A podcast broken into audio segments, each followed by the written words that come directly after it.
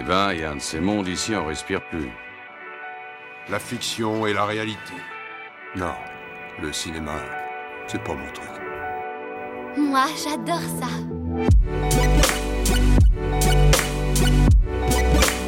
C'est vraiment un navet, ce film. Je trouve bon, moi, ce film.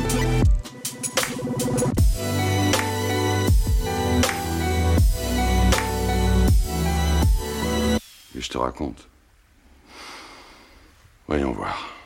Bonjour, bonsoir et bienvenue à l'Hôtel Adriano, le podcast où nous vous faisons découvrir ou redécouvrir le cinéma d'animation japonais. Je m'appelle Boris et je vous retrouve comme d'habitude avec Julien, mon comparse de l'autre côté de l'écran. Comment ça va? Eh ben ça va très bien, heureux d'introduire un, un réalisateur que j'aime beaucoup, hein, enfin dans, dans le, dans le podcast. Oui, aujourd'hui on va vous parler non pas même de la naissance mais de la renaissance de Mamoru Osoda qui va finir par se faire un nom grâce à sa réadaptation astucieuse d'un classique de la littérature de science-fiction japonaise où le voyage temporel ne servira pas à explorer de nouvelles civilisations, mais bien à examiner les joies et les peines de l'adolescence. Épisode 46, donc consacré à la traversée du temps, sorti en salle au Japon en juillet 2006 et sorti en salle en France en juillet 2007, l'année d'après. Et pour ce qui est de l'histoire, on suit Makoto, une jeune lycéenne comme les autres, hein, un peu garçon manqué, pas trop intéressée par l'école et absolument pas concernée par le temps qui passe. Jusqu'au jour où elle reçoit un don particulier, celui de pouvoir remonter le temps. Améliorer ses notes, aider des idylles naissantes, manger à répétition ses plats préférés, tout devient alors possible pour elle. Mais influer sur le cours des choses est un don parfois bien dangereux, surtout lorsqu'elle va se rendre compte qu'elle va bientôt devoir apprendre à vivre sans. Où est-ce qu'on peut le trouver ce film, Julien? Alors, euh, sans surprise, hein, sur DVD et Blu-ray, et euh, puisqu'il n'est pas forcément disponible ailleurs, on vous fait euh, bien sûr confiance pour le trouver là où vous savez. Et si jamais c'est la seule option envisageable chez vous, on ne cautionne toujours pas, mais au moins c'est le moyen le plus rapide pour découvrir et se faire son propre avis sur cette pépite d'animation moins accessible. Oui, d'ailleurs, j'aimerais dire en passant, parce que ça, c'est un, un speech qu'on vous, qu'on vous répète souvent, le fait que malheureusement, à part les supports physiques, bah, les films d'animation japonaises, à moins des grands classiques, eh ben, ils sont pas trouvables vraiment partout. Mais si vous avez loupé ce qu'on a mis sur euh, nos réseaux, il se trouve qu'il y a hum, la plateforme de streaming gratuite de France Télévisions qui a sorti une petite euh, sélection de 9-10 films d'animation japonaise, des plus vieux, des plus récents, qui est, vraiment très bien parce que justement ce n'est pas que des grands classiques, ils sont allés un peu fouiller et trouver des droits de films à diffuser à tout le monde intéressants. Et par contre, entre-temps, parce que ça on n'a pas encore eu le temps d'en parler, mais c'est que là d'un seul coup c'est plutôt payant, c'est ce qu'a fait le, service de, Canal sur, sur sa plateforme Ciné Plus Animé qui pendant tout le mois de novembre a récupéré les droits de plus d'une quarantaine de films d'animation japonaises. Et dans ces 40, il y en a plus d'une dizaine qu'on a déjà traités en fait.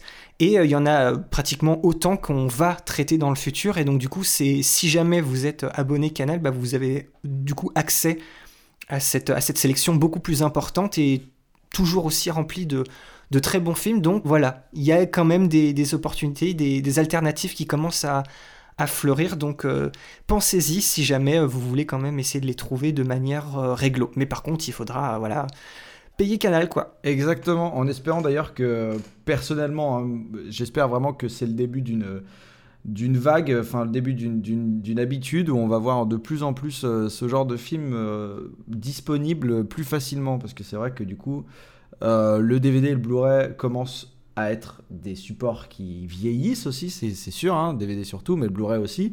Et donc, du coup, ce serait pas mal de, de les voir arriver sur le domaine du dématérialisé et du coup de, de- de voir tout ça euh, pour éviter de perdre ces films dans l'oubli euh, de l'histoire. C'est ça, malheureusement pour le film d'aujourd'hui, ce n'est pas encore le cas, donc euh, tant pis, il faut faire avec. Est-ce que tu l'avais déjà vu avant, Boris, ce film?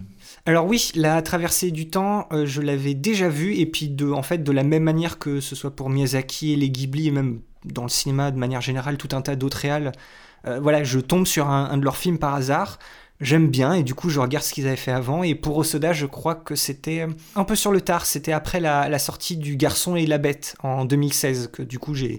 Son nom est apparu sur mon radar et que j'ai commencé à, à regarder ce qu'il avait fait, mais je, je l'ai vu, je, l'ai, je crois que je l'ai vu deux, deux ou trois fois, sans compter la, la fois pour euh, cet épisode. C'est un, c'est un film que j'aime bien regarder de temps en temps, il est, il est cool.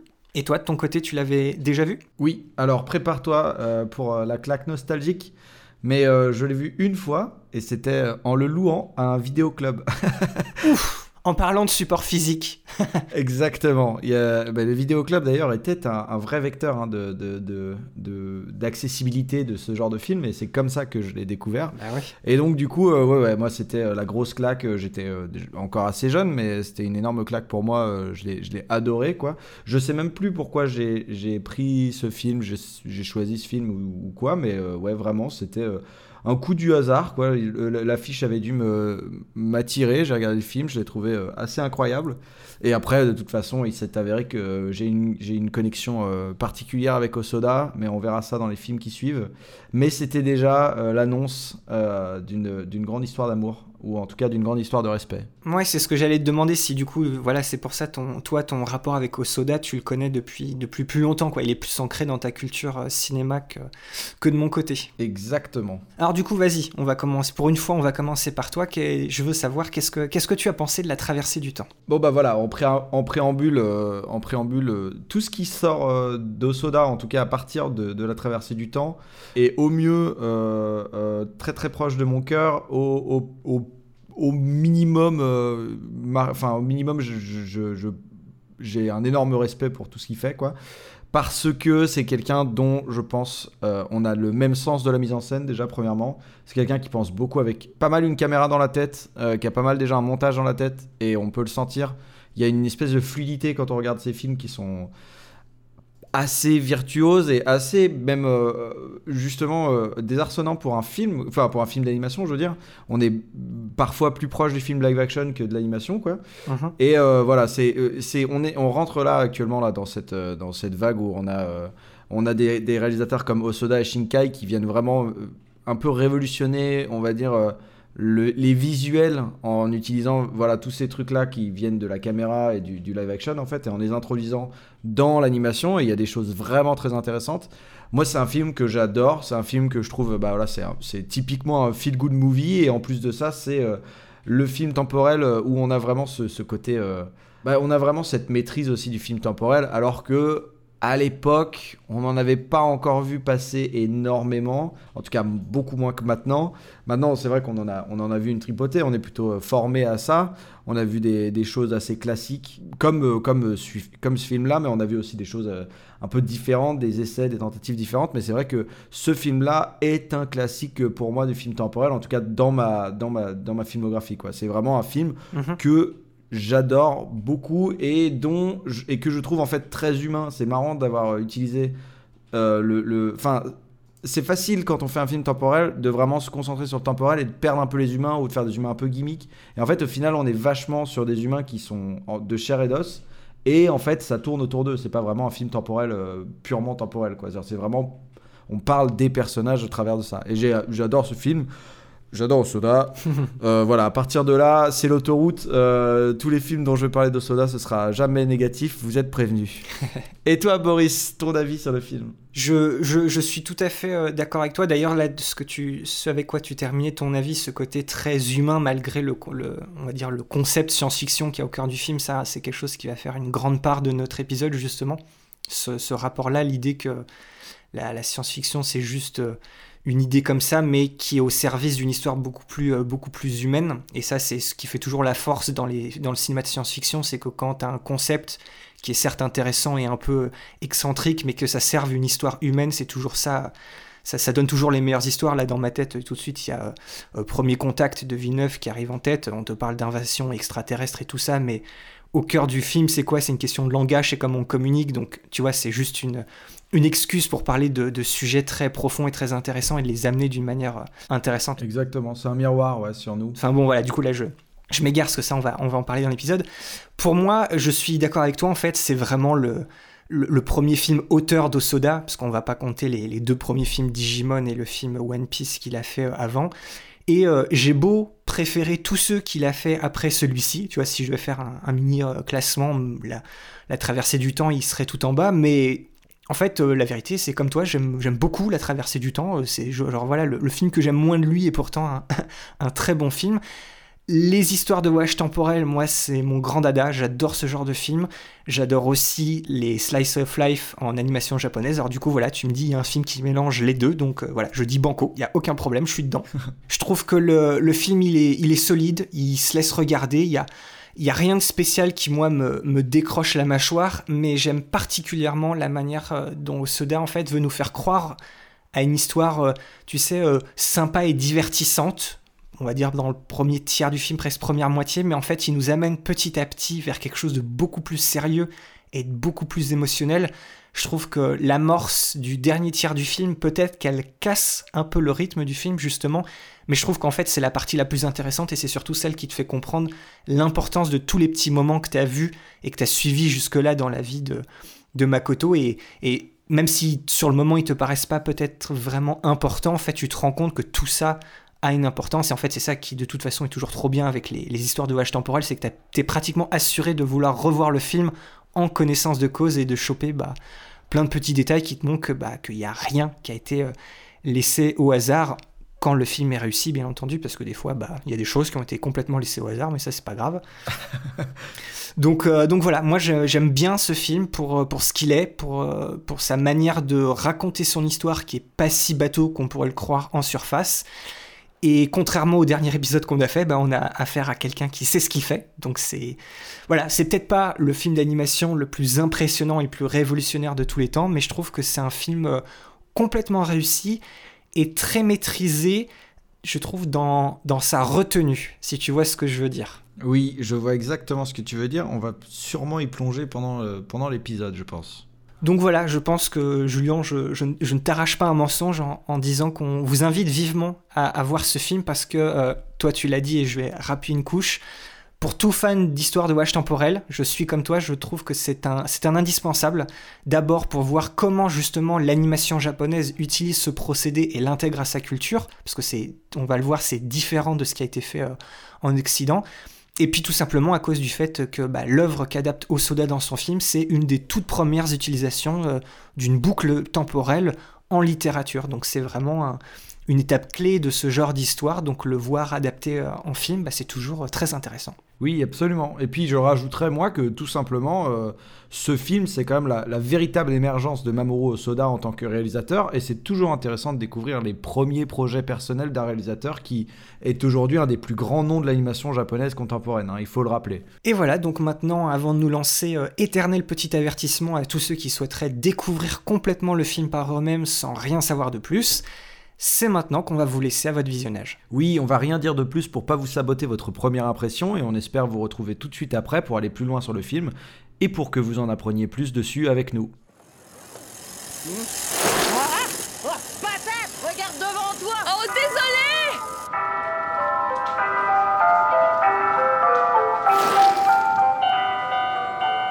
oh.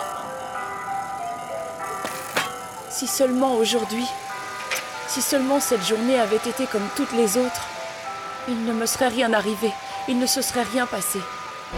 Mais quelque part sur les partitions qui rythment le cours du temps, il était écrit que cette journée devait mal finir.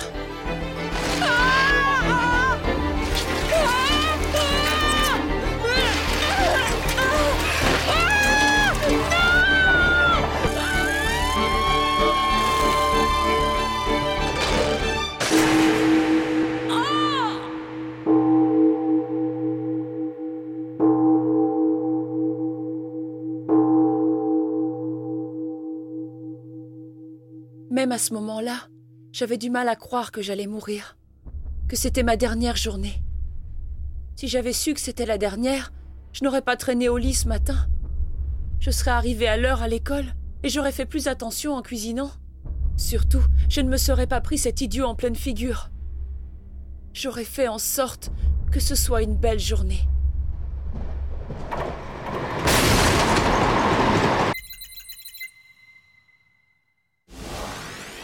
Alors, pour remettre le film dans son contexte, on va enfin pouvoir prendre le temps de vous présenter Mamoru Osoda, dont on avait rapidement parlé dans notre épisode 43 sur le château ambulant.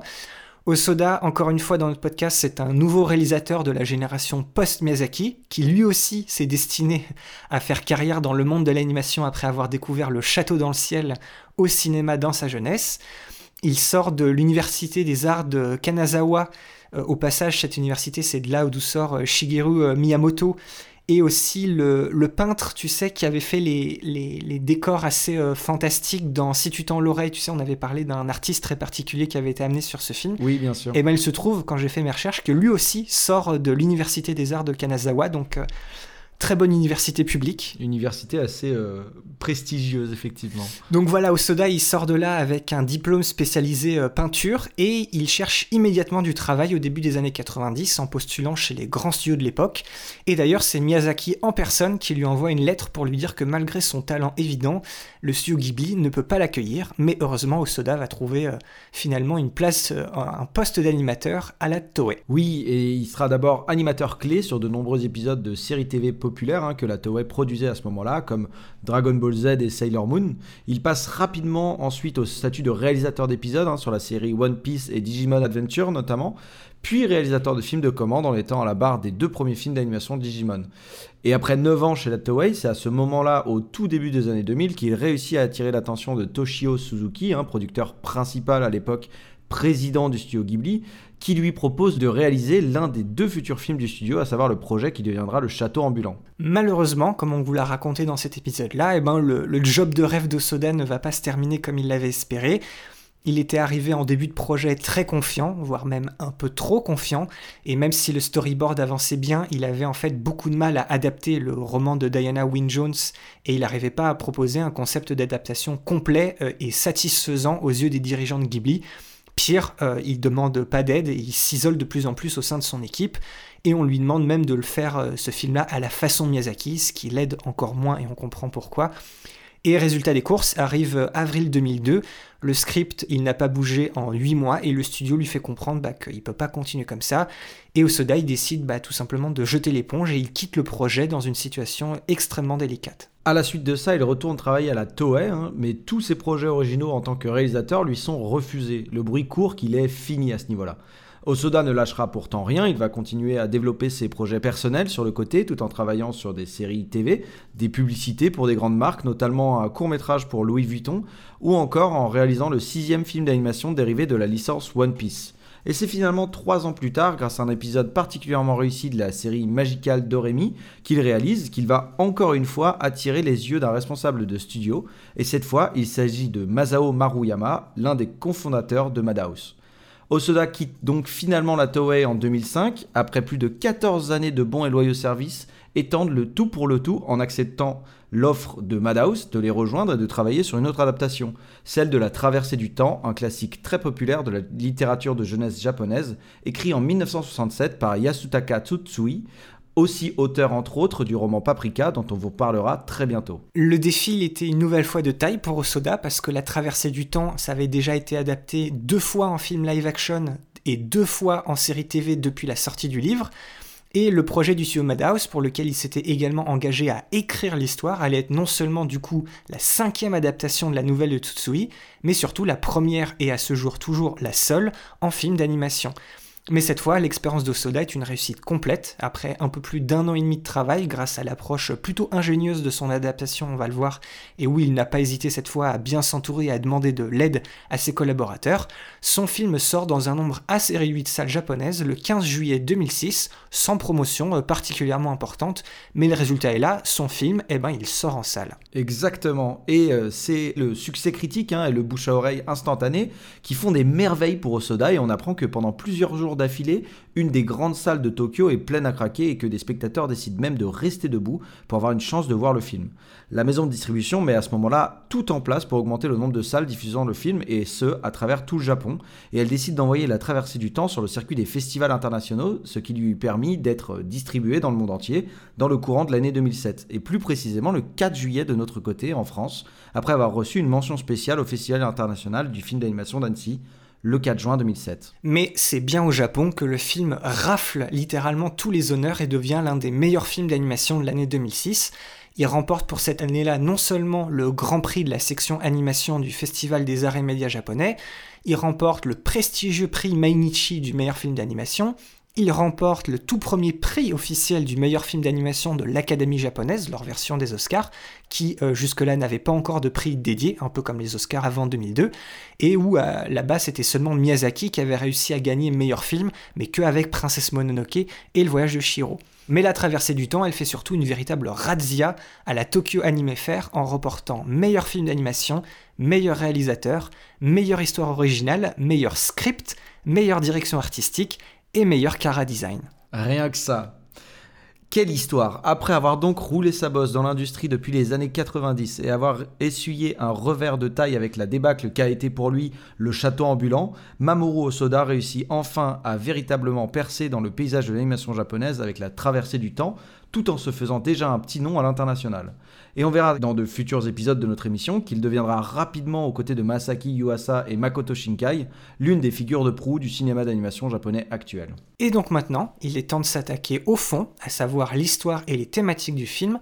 Comme on vient de vous le dire, le, film de Soda, c'est l'adaptation d'une nouvelle qui a d'abord été publiée de manière sérielle en sept parties entre novembre 65 et mai 66 dans un magazine pour étudiants, puis il est sorti sous forme de livre en 1967. Cette nouvelle de Yasutaka Tsutsui, elle est rapidement devenue très populaire au Japon, mais elle marque surtout, je le disais dans, mon avis au, début, une étape clé dans l'histoire des récits de boucles temporelles en tant que plot device de voyage temporel dans la littérature de science-fiction. Pour vous faire une petite parenthèse très rapide là-dessus, en fait, le premier récit qui utilise une boucle temporelle, ça provient d'une nouvelle écrite en 1941 par Malcolm Jamison qui s'appelle Doubled and Redoubled, qui raconte l'histoire d'un homme maudit par une diseuse de bonne aventure et forcé de revivre trois fois de suite une journée où littéralement tout lui sourit, avec euh, un pari gagnant, une promotion, un braquage de banque héroïquement déjoué et une proposition de mariage.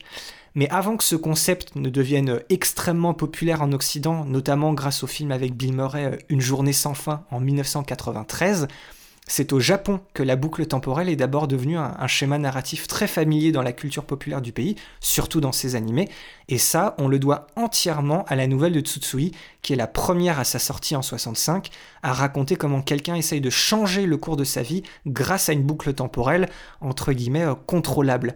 Et le premier exemple de ça en animation, eh ben, c'est le film de notre vieil épisode 5, euh, L'amu un rêve sans fin, qui avait été réalisé par Mamoru Oshii en 1984. Oui, épisode qu'on vous encourage bien évidemment à, retourner ou à aller écouter. Et c'est du coup en 2005 qu'Osoda s'attaque à quelque chose qui est non seulement très bien ancré dans la culture japonaise et désormais mondiale, mais surtout il s'agit de l'histoire de boucle temporelle originelle, hein, qui a déjà vu son adaptation portée 4 fois à l'écran avec succès au Japon depuis les années 70.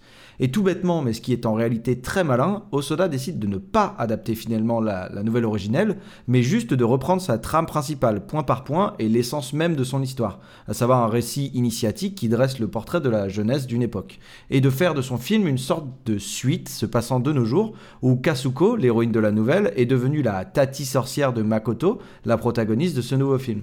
Rien qu'avec ce choix, il crée déjà une œuvre qui renforce le statut intemporel du récit de Tsutsui, l'histoire comme ses personnages voyage à travers le temps, et cette répétition fictionnelle dégage une sorte de poésie qui touche tout particulièrement le public japonais, ou du moins celui qui connaît déjà l'intrigue originale et qui est sans cesse surpris par les nouveaux développements qui rappellent le texte initial, tout en étant une nouvelle variation grâce au fait que l'intrigue se déroule maintenant une génération après celle du récit original de Tsutsui. Et c'est surtout tout l'enjeu de ce film pour Osoda, parler de ce qui évolue avec les époques et de ce qui ne change tout simplement pas. C'est pour ça que la traversée du temps, c'est une histoire qui peut être racontée différemment avec euh, les mots et le style des jeunes filles de chaque époque, tout en restant en fait profondément un récit sur une adolescence insouciante et nonchalante qui prend la mesure de l'importance de ses choix dans l'orientation qu'elle donnera à sa vie. Et c'est Yasutaka Tsutsui lui-même qui fera l'éloge du film d'Osoda pendant la fameuse Tokyo Anime Fair de 2006 où le film rafla pratiquement tous les prix en qualifiant le film d'animation comme une véritable seconde génération de son livre. Parce que ce qu'il faut bien comprendre, c'est ce qu'on disait tout à l'heure en, intro, c'est que la traversée du temps, comme l'avait été euh, La Tour au-delà des nuages de Shinkai dont on a parlé dans notre épisode 44,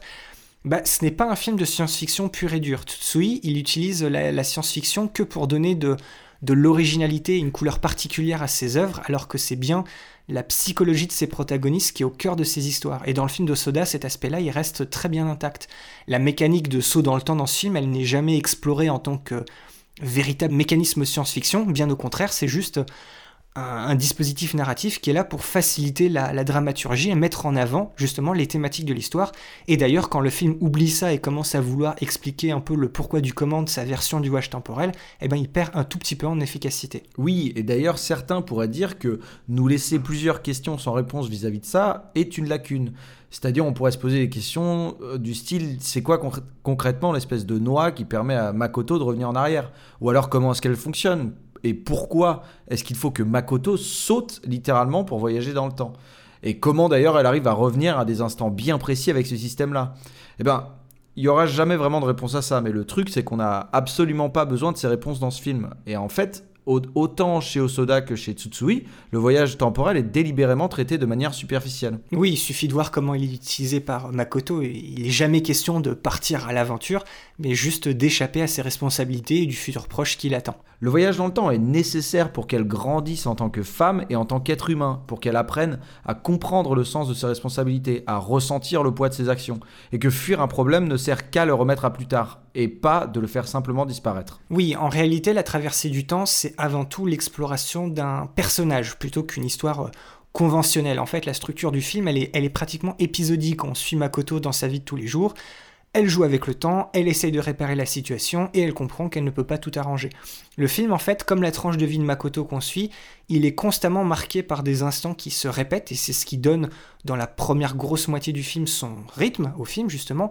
Euh, des éléments comme le bruit d'un gant de baseball, euh, la chute, l'espèce de rouler boulet après euh, chaque saut dans le temps, la sonnerie avant le passage du train, voilà, ce genre de choses. Oui, dramatiquement parlant, les, points culminants du récit fonctionnent plus comme dans le cadre d'une chanson que d'une intrigue de film, avec chaque saut temporel important qui fonctionne comme un mini climax ou un refrain. Oui, un exemple de cette idée, c'est par exemple la, première collision, assez effrayante d'ailleurs, entre Makoto sur son vélo et le train qui passe en centre-ville. Euh, voilà, on a la vitesse de sa descente folle dans la rue, on a le crescendo pratiquement inévitable de la musique qui vient avec, et puis l'arrêt brutal de tout ça quand son vélo heurte la barricade. Et des séquences comme ça, on en retrouve plein d'autres tout au long du film, et elles offrent euh, toute une sorte d'effet tension-libération qui nous connecte fermement en tant que spectateur avec la réalité de Makoto. En fait, plus que le voyage dans le temps, c'est le temps lui-même qui est au cœur des thématiques du film. Et pour le coup, ce thème central et même la morale du film, elle est explicitement inscrite bah, sur, le, sur le tableau de la classe de Makoto et il sera répété tout au long du film, c'est Time waits for no one, le temps n'attend personne. Et à un moment donné, dans la première moitié du film, la tante de Makoto lui explique quelque chose de fondamental par rapport à ses sauts dans le temps. Le temps est irréversible, il ne recule pas, c'est toi qui es revenu dans le passé. C'est quelque chose de très intéressant parce que ça différencie deux choses qui ont l'air pourtant très similaires. Même si Makoto peut choisir de revivre le même instant à sa guise, le temps n'attend pas, il continue son cours et s'adapte. Et chaque retour dans le temps de Makoto engrange invariablement un effet papillon qui va changer subtilement à chaque fois. Makoto ne pourra jamais recommencer réellement deux fois le même instant de la même manière. Oui, la première fois que le film montre ça, c'est pendant la scène du karaoké, et en fait c'est très facile de passer à côté. Makoto et ses deux meilleurs amis, donc euh, Chiaki et Kosuke, pendant qu'ils s'amusent à, chanter, ils commandent tous des boissons en fait très spécifiques. Alors dans la VF c'est euh, deux coca et un soda à la pastèque. Mais après avoir recommencé pour la dernière fois leur session euh, sans le savoir grâce au saut dans le temps de Makoto, eh ben il y a une limonade qui se rajoute à cette, euh, à cette commande et c'est pas Makoto qui a décidé de changer volontairement quoi que ce soit. Et plus le film avance, et plus ces changements deviennent de plus en plus apparents, et les effets secondaires qui viennent avec se manifestent de manière beaucoup plus large et imprévisible, en affectant non seulement Makoto, mais aussi ceux qui l'entourent tout le mini-plot de l'extincteur, par exemple, parle de lui-même. Oui, et au final, à force d'essayer de régler les problèmes qu'elle cause et qu'elle ne peut plus gérer, elle devra finir par accepter tout simplement de tout recommencer depuis le début. Le temps, tel qu'il est présenté dans le film, a une sorte de dualité opposée. D'un côté, il est fragile, malléable de manière imprévisible et sujet aux changements les plus subtils. Et de l'autre, son mouvement est continu et implacable. Il ne s'arrêtera jamais dans sa progression et son changement. Les sauts dans le temps de Makoto ne lui donnent pas le contrôle dans un sens absolu, le, temps continue de s'écouler et des opportunités présentées dans les chronologies précédentes ne se reproduisent pas nécessairement, même avec un contrôle sur les variables. Oui, et ça c'est ce qui est très évident avec euh, la relation entre Chiaki et Makoto. À partir de la moitié du film, en fait, Makoto rejette la possibilité que Chiaki lui avoue finalement euh, ses sentiments pour elle, et ça pendant tout le reste du film, et elle, fait, elle va faire tout pour éviter cet instant-là, mais à tel point que quand elle effectue son dernier saut justement pour recommencer cette période-là de sa vie depuis le début, eh ben Chiaki ne lui avoue rien du tout. Cette possibilité, en fait, elle est déjà passée et maintenant elle est perdue à jamais pour Makoto. D'ailleurs, on appréciera le passage du vélo dans ce plan qui est euh, absolument formidable euh, comme euh, détail en plus. Tout à fait. On parlait un peu plus tôt du poids et de l'importance des responsabilités, et c'est en ça qu'on peut faire un petit rapprochement entre le film de Soda et le voyage de Shihiro. Parce que quand Miyazaki se lance dans, ce film-là, on en a parlé, il veut faire un film qui fasse prendre conscience à la jeunesse de son pays que prendre ses responsabilités, et via la, question du travail dans son film à lui, est une chose des plus importantes. La traversée du temps reste dans la même veine intellectuelle et parle aussi de ça, mais une- d'une manière différente à travers le genre de la comédie sociale. Le film n'a pas peur d'exploiter souvent à des fins burlesques les possibilités des retours dans le temps, en ajoutant un côté très acrobatique et slapstick dans la manière d'utiliser ce pouvoir, mais le côté social n'est jamais très loin, même s'il n'est pas mis en avant de manière forcée. Oui, le film de Soda, comme celui de Miyazaki, il dresse le portrait assez subtil d'une jeunesse qui est en fait heureuse de n'avoir pratiquement aucune responsabilité. Et les deux films, ils refusent aussi tout euh, dogmatisme et grand discours pompeux pour faire ressortir la morale de leurs deux histoires respectives. À un moment donné, on doit prendre les responsabilités de ses actes et arrêter de les fuir. Plus l'intrigue de la traversée du temps avance, plus il est clair que le fait que Makoto essaye de corriger les petits puis grands tracas de sa vie reflète surtout son incapacité à accepter le passage du temps. Et Osoda cristallise ça en réalité dès le début du film pour nous faire comprendre quel est le thème sous-jacent auquel il veut qu'on prête le plus attention tout au long de son histoire. À un moment assez tôt, on nous place euh, dans une euh, conversation entre Makoto et ses deux compères pendant qu'ils jouent tous au baseball et où Kosuke lui demande qu'est-ce qu'elle aimerait faire plus tard et après lui avoir répondu au second degré et retourne immédiatement la question à Shiaki qui lui non plus, pour des raisons très évidentes hein, une fois arrivé à la fin du film, ne peut pas répondre à cette question et arrive à esquiver la discussion grâce au fait qu'il se prend la balle en pleine tronche. En fait, Osoda, il place la protagoniste de son film devant un choix assez emblématique de l'animation japonaise et dont on a parlé dans certains de nos épisodes, celui du futur parcours scolaire à entreprendre. Dans le système scolaire japonais, on vous l'avait dit, euh, après avoir obtenu son diplôme, les étudiants, ils doivent choisir de poursuivre leurs études dans les domaines soit littéraires et artistiques ou les domaines scientifiques. C'est un choix qui représente... euh, un véritable carrefour existentiel pour chaque étudiant japonais. Et euh, j'utilise ce mot carrefour parce qu'un autre visuel très récurrent du film, c'est celui de ces trois jeunes qui sont sur le chemin du retour du lycée et ils discutent littéralement devant une rue qui se sépare en deux avec un beau panneau bleu qui ressort bien à l'image avec cette, cette voie de séparation, ces deux chemins. Et ce qui est drôle d'ailleurs, c'est de voir que à certains moments, chacun des personnages choisit une voie différente ou les personnages qui vont avoir une scène en commun, eh ben, vont se diriger vers le même chemin. Et voilà, tout ça va avoir une symbolique très importante tout au long du film. Exactement, symbolique tellement forte que j'ai failli en faire mon c'est quoi ton plan? Vis-à-vis de ce choix d'avenir, Makoto est d'abord confuse et assez indécise à tel point qu'elle se sent mal à l'aise avec ses camarades de classe qui, contrairement à elle, ont déjà une idée plutôt claire de leur avenir. Même ses professeurs, les adultes responsables hein, par excellence, ne sont pas capables de l'aider à y voir plus clair. Au final, pourtant, avec la promesse qu'elle fera à Shiaki à la fin du film, le choix devient soudain évident pour Makoto. Et c'est exactement le message que Osoda veut faire passer à travers son film. Trouver une passion qui permette de surmonter la peur de devenir adulte. Oui, et c'est pour cette raison que Soda il décide d'apporter son expérience très personnelle dans son film en le remplissant de références à son premier amour, qui est la peinture. C'est pas du tout un hasard si Makoto, comme Osoda, va finir par choisir la voie artistique, que sa tante est restauratrice de tableaux dans un musée, d'ailleurs un lieu où le temps ne semble pas vraiment s'écouler, et en plus de ça, qu'au centre de l'intrigue de la traversée du temps, eh ben, il y a un tableau. Et cette touche très personnelle de Soda, on la retrouve aussi dans une autre facette de son film, à savoir l'histoire d'amour entre Makoto et Shiaki. Et pour qu'on puisse expliquer ce dernier point thématique, on va être obligé de spoiler la révélation qui enclenche la dernière partie du film, donc soyez prévenus encore une fois. On vous l'a dit au tout début de cette partie, Osoda reprend tous les éléments clés de la nouvelle de Tsutsui dans son adaptation, et parmi ces éléments-là, il y a la figure du voyageur du temps dont l'héroïne va tomber amoureuse. Et dans le film, c'est Shiaki qui joue le rôle de ce premier voyageur du temps qui permet involontairement à l'héroïne de pouvoir utiliser elle aussi ce mécanisme. Et comme dans la nouvelle originelle, Shiaki va commencer à nouer une relation plus qu'amicale avec notre protagoniste et il va finir par devenir sa raison d'être. Oui, chez Tsutsui, euh, la protagoniste, elle vit dans l'espoir de retrouver ce fameux voyageur du temps. Elle va en fait s'aliéner dans son travail et va faire une sorte de vœu envers ce, ce bien-aimé. Et chez Osoda, Makoto, elle va décider elle aussi de devenir restauratrice dans un musée pour tenir la promesse qu'elle fait à Chiaki dans le final du film, celle de préserver une peinture très particulière du musée pour qu'elle réussisse à arriver dans le futur à l'époque de Chiaki. Toutes les deux ont donc choisi de poursuivre un amour platonique et pratiquement spirituel en étant parfaitement conscientes que la probabilité de revoir leur bien-aimé voyageur du temps est proche de zéro et que des années de solitude, d'angoisse et d'incertitude vont les attendre.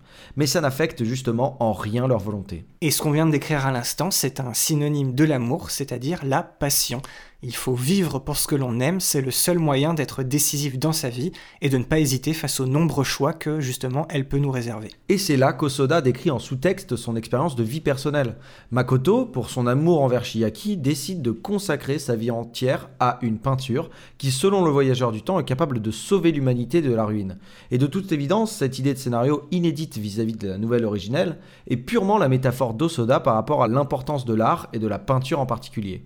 Il veut montrer à son film que ce n'est que grâce à son amour inconditionnel pour l'art qu'il a réussi à devenir un réalisateur à succès. Et qu'encore une fois, il nous invite à vivre de nos passions, de ce que l'on aime, et ça, quelles que soient les difficultés que l'on peut rencontrer en cours de route. Ces pâtisseries sont magnifiques. Ça a dû te coûter une fortune. Oh, c'est rien du tout, tu es si gentil avec moi. Puis même si je claque mon fric, ah, je peux toujours me débrouiller pour le récupérer. C'est comme si tout était gratuit pour moi. Je fais des allers-retours sans arrêt. Je peux dormir autant que je veux. Et si j'oublie un truc dans un endroit, je vais le récupérer. Et je prends deux heures pour manger. Oh, préviens-moi si jamais tu loupes une série télé. Je pourrais te l'enregistrer. Ça me soulage. De quoi? De savoir que tu utilises ton pouvoir pour des choses futiles. Mais y a rien de futile là-dedans. J'ai le pouvoir de voyager dans le temps. C'est normal que j'en profite. Et puis t'imagines pas à quel point je m'amuse. Chaque jour est fantastique. Hein? Peut-être que chaque chose que tu gagnes ainsi est perdue pour quelqu'un d'autre. Hein? C'est possible On dit que tout s'équilibre. Ce que l'on met ici, on l'enlève là-bas. Un délice. Non, moi ça m'étonnerait. Pourquoi veux-tu que ça cause des problèmes à quelqu'un? Puis, dans le pire des cas, je peux toujours revenir en arrière pour recommencer. Après le fond, parlons un peu de la forme, à savoir l'esthétique et la réalisation du film. Et sur la traversée du temps, Mamoru Osoda, il a clairement voulu se concentrer d'abord sur son récit et faire valoir avant toute chose son talent de narrateur. Et un peu à l'inverse de notre dernier épisode sur Origine, cette fois, la mise en scène et la réalisation, elles sont assez sobres et elles font surtout tout pour être au service de l'histoire. Et les moments de grâce du film ne sont pas vraiment les plus dynamiques ou les plus rythmés, mais plutôt ceux qui participent à doucement nous faire perdre nos repères au fil du film et à nous connecter émotionnellement avec Makoto. Et en ça, Osoda y prouve non seulement son talent, mais aussi surtout son expérience. Il sait pertinemment qu'avec cette histoire-là et ce projet à ce moment-là de sa carrière, il faut pas qu'il en fasse des tonnes, au contraire, il faut qu'il nous absorbe petit à petit dans ce que vit sa protagoniste. Et c'est pour ça qu'en règle générale, le rythme du film est plutôt lent, pour mieux nous projeter dans ce petit monde lycéen, toujours avec une petite séquence plus penchée action, pour ne pas nous faire décrocher et faire briller la, la fluidité de l'animation du film, mais en faisant plus souvent briller de petits instants de vie ou de personnages par eux-mêmes.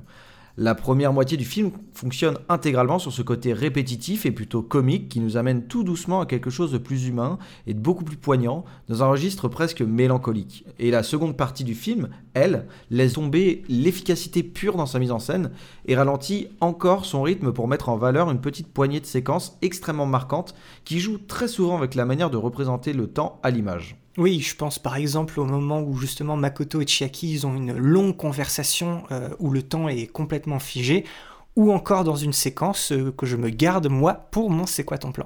Hmm, teasing, teasing.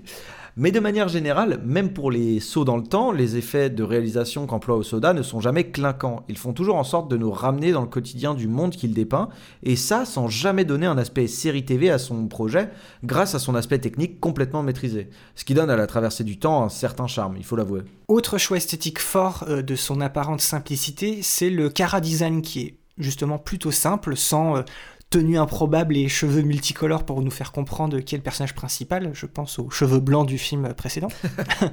et, euh, et d'ailleurs, peut-être que le style visuel des personnages, il rappellera à certains quelque chose, parce que c'est euh, Yoshiyuki Sadamoto qui s'en charge. C'est un artiste qui est très connu, notamment pour avoir créé les personnages de deux séries cultes du studio Gainax, Nadia et Le Secret de l'eau bleue, et bien sûr Neon Genesis Evangelion. son style si particulier, il contribue euh, considérablement à la beauté plastique du film.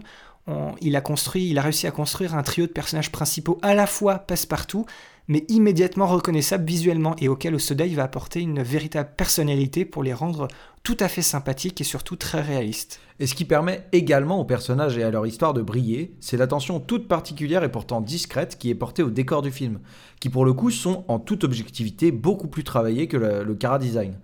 Tout cet aspect-là du film est constamment construit pour insuffler à l'atmosphère du film cette sensation du temps qui passe inexorablement en nous plongeant dans de longues journées d'été avec des paysages toujours lumineux et chaleureux.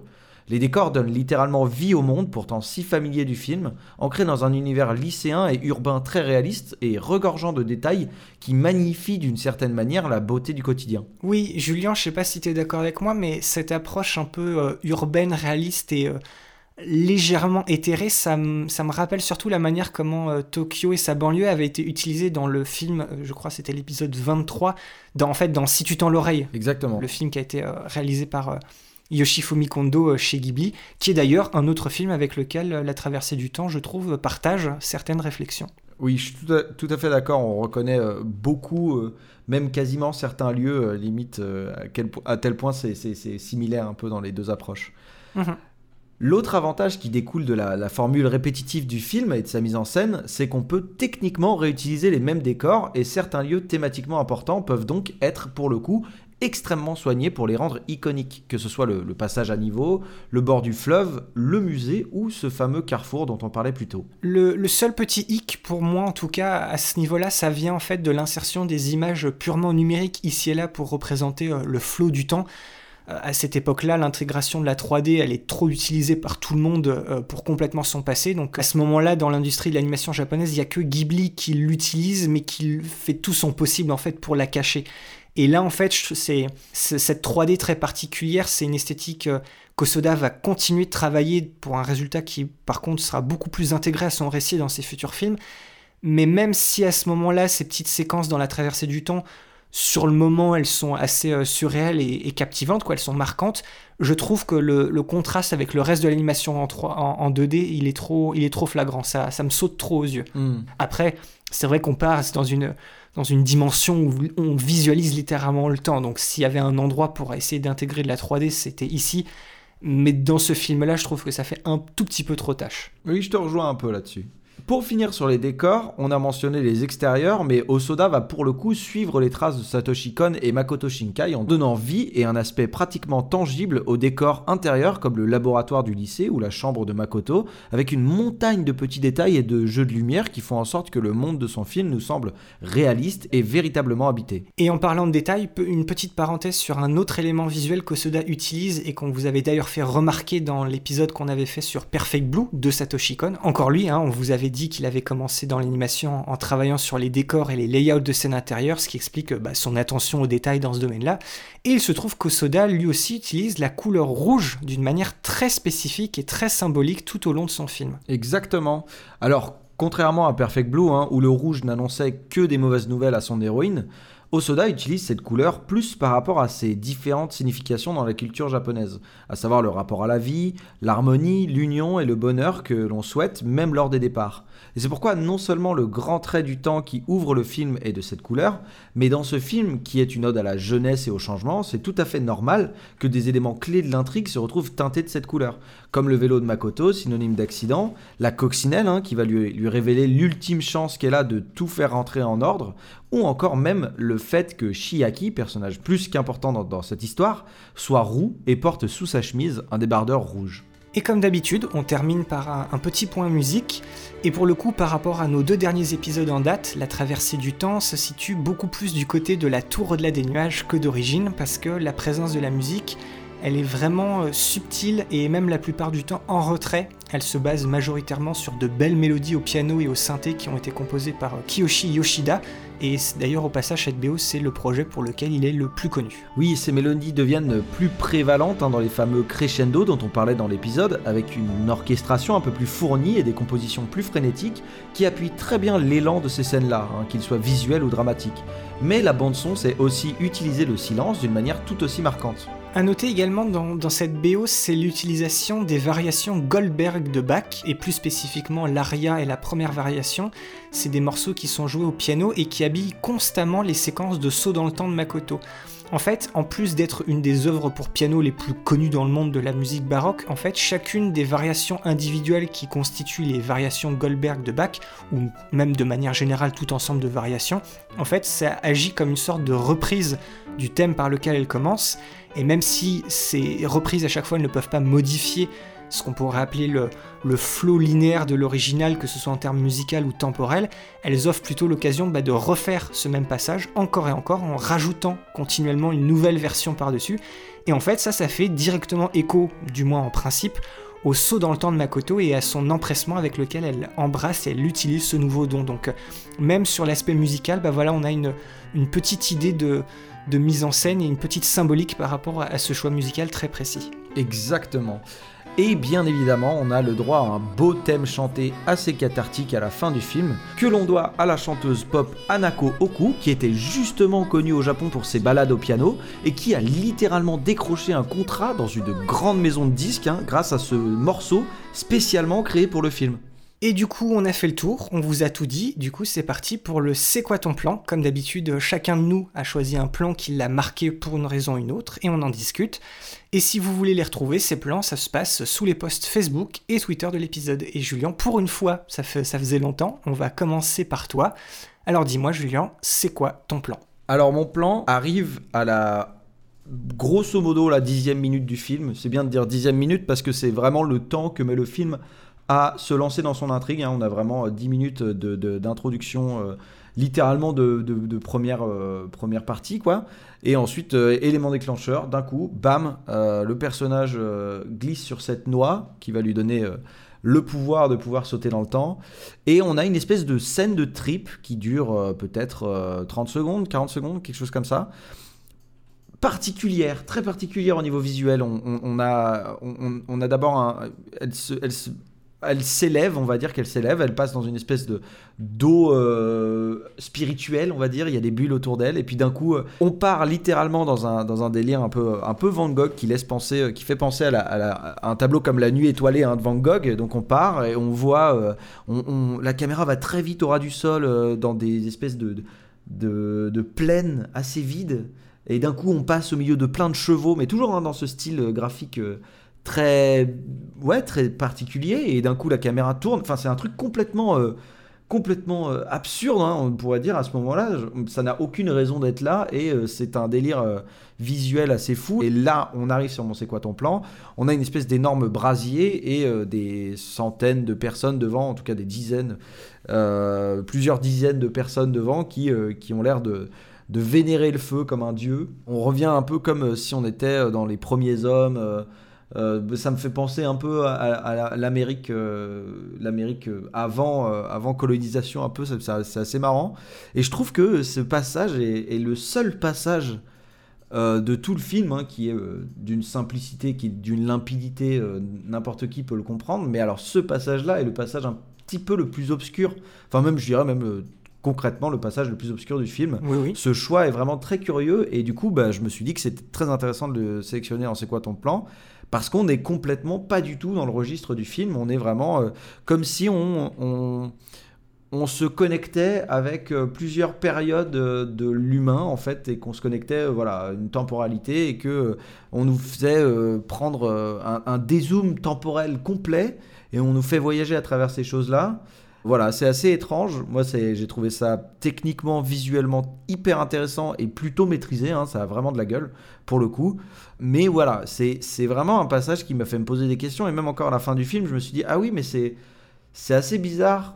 Parce qu'on on a, on a cette boucle. À la fin du film, on revient sur la boucle où les cahiers lui tombent dessus. Mais on ne revoit pas ça. On ne revoit pas ces passages-là.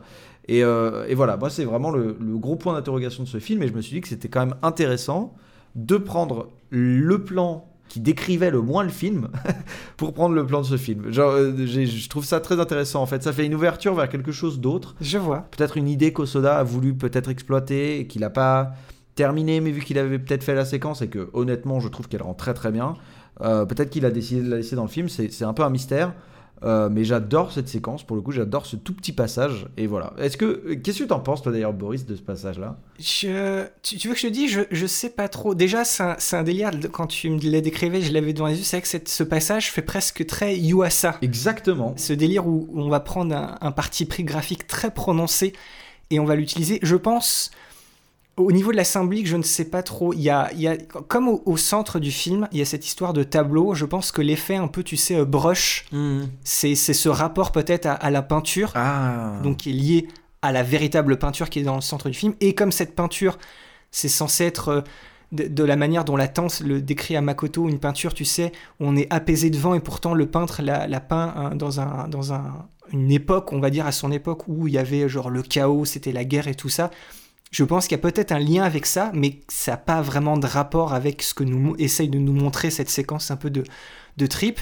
En plus, il y a ce qui est intéressant, c'est que comme tu le dis, il y a d'abord la, la plaine avec les chevaux, mais ce que t'as pas dit, c'est que la caméra se retourne littéralement à 180 degrés pour montrer cette séquence euh, des hommes qui vont ou qui sont devant, entassés devant cet immense brasier. Donc il y a effectivement aussi un changement de caméra qui est très déstabilisant. Donc effectivement, ça, c'est un, un peu le, le moment étrange. Et, et tu vois, autre lien, ça me rappelle ce qu'on avait dit dans Kiki la petite sorcière, ce moment un peu détaché de l'histoire quand euh, euh, la, Ursula montre, tu sais, son tableau à Kiki. Et encore une fois, c'est devant un tableau Exactement, ouais. qu'il y a un espèce de moment un peu métaphysique où on ne sait pas vraiment ce que ça veut nous dire, mais qu'il y a quelque chose de très particulier, que c'est pas, ça n'a pas été fait euh, au pur hasard, mais le film veut pas non plus t'expliquer le pourquoi du comment de cette, cette séquence. Donc je trouve que voilà, comme, Miyazaki, Osoda, c'est voilà, on a dit, c'est un artiste, c'est quelqu'un qui aime beaucoup la peinture, et je pense que le rapport à l'image, même si on ne la comprend pas, le rapport à une peinture, euh, rien que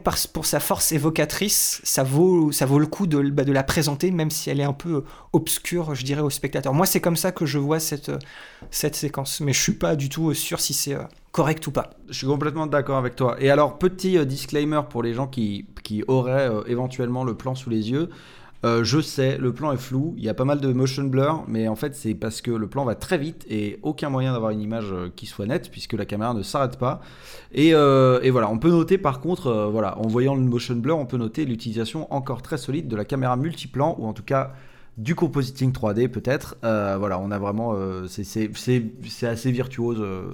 en tout cas, c'est c'est très dynamique, quoi. Oui, à ce moment-là, en fait, c'est ça, c'est des, c'est- que ce soit pour les chevaux ou même les paysages, c'est c'est des modèles 3D très simples auxquels on a mis, on a appliqué une texture, mais cette texture bouge en fait. C'est ça qui donne le côté euh, brush de peinture. C'est qu'il y a plein de petits traits, c'est très, euh, en, en anglais on dirait painterly, mais ça bouge en fait, c'est très dynamique. Donc même si Julien avait trouvé euh, une frame où il n'y avait pas vraiment de mouvement de caméra, rien que le mouvement de la texture aurait fait que c'est pratiquement impossible d'avoir une image nette de ce, de ce moment-là. Tout à fait.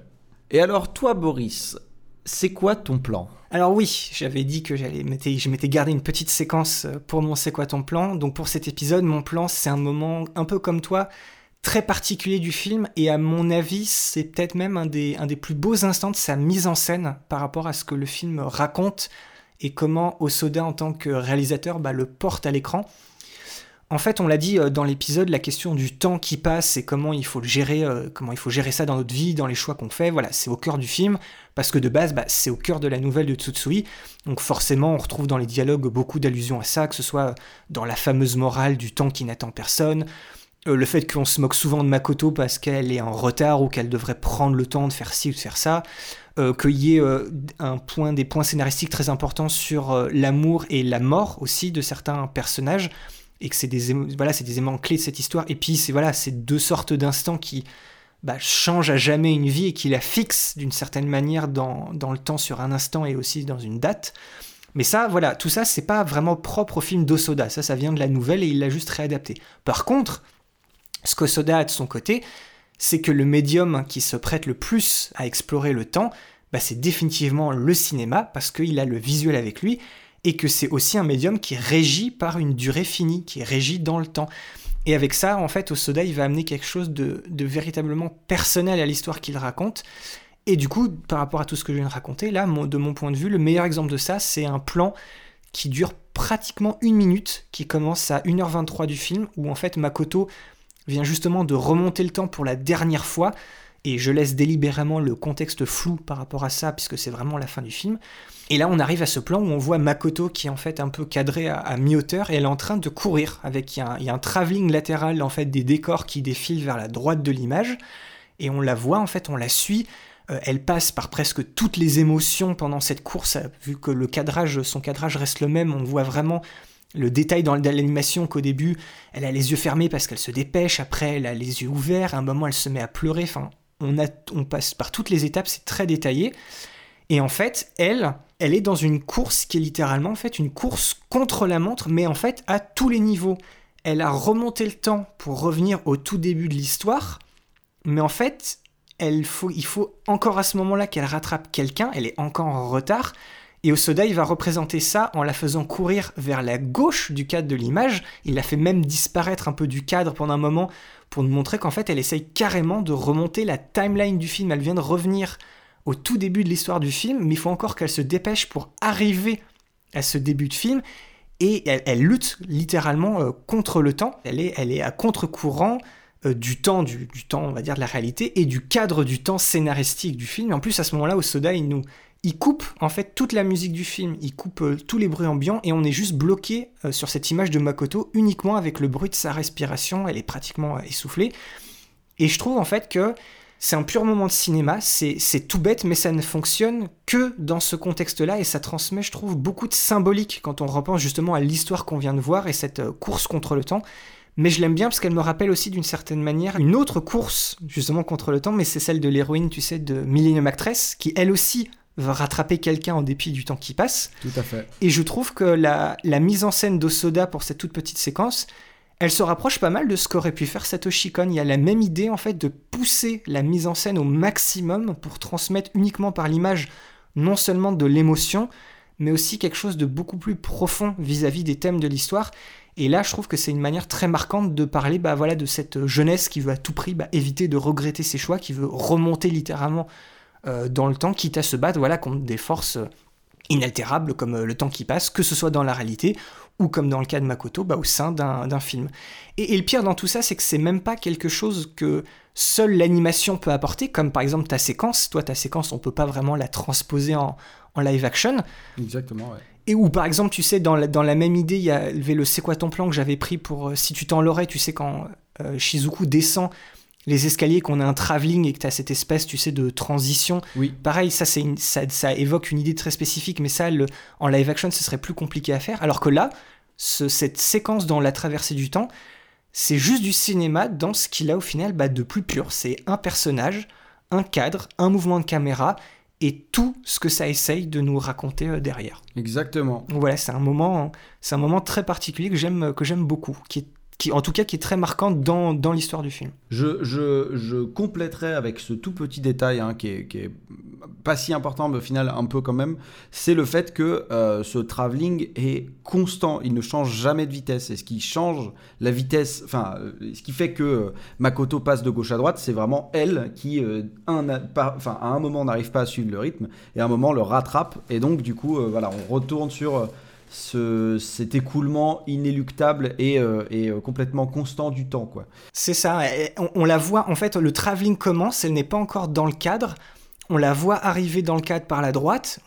Un moment, justement, comme tu dis, c'est en fait, on va dire, c'est la. C'est le, le, le calque en fait où il y a son animation à elle qui est là au milieu de l'image il est rattrapé, il commence à repartir de là où il vient, justement, il disparaît du cadre, et puis elle re-revient, et puis elle arrive en fait à la fin de mon plan, en fait, le, Makoto a finalement sorti du cadre, mais cette fois par la gauche, elle va, elle va plus vite que le travelling, elle arrive à remonter le cours du temps, et en fait, le côté méta, c'est ça, c'est qu'elle, elle, comme je l'ai dit, elle essaye de courir très vite pour revenir au tout début du film alors qu'elle a déjà remonté dans le temps. Et encore une fois, elle est pratiquement en retard. Donc toute, toute cette question du temps et son rapport avec Makoto, bah, pratiquement dans cette séquence, dans ce plan unique de quasiment une minute, bah, il y a tout ce qu'il y a tout ce qu'il y a à savoir euh, par rapport à ce que veut raconter le film de Soda. Et je trouve que c'est ce que c'est ce que je prends, t'as vu souvent dans Mais c'est quoi ton plan quand t'as un plan qui peut raconter tout le film, bah c'est que c'est qu'il est marquant, qu'il marche et du coup voilà, faut en parler.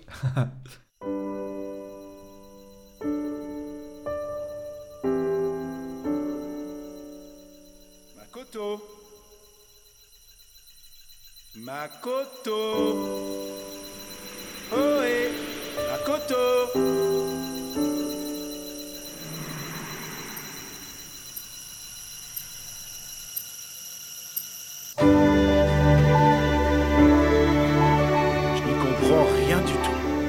Il aurait au moins pu nous contacter l'un ou l'autre.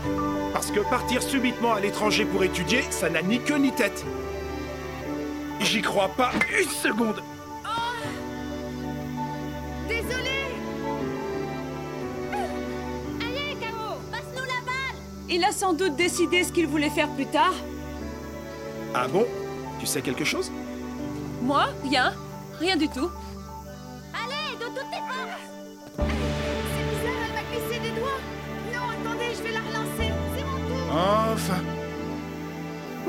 J'ai décidé ce que je voulais faire plus tard. c'est quoi? Vas-y. Non, c'est un secret. Un secret? Depuis quand tu as des secrets? Depuis que j'ai des certitudes.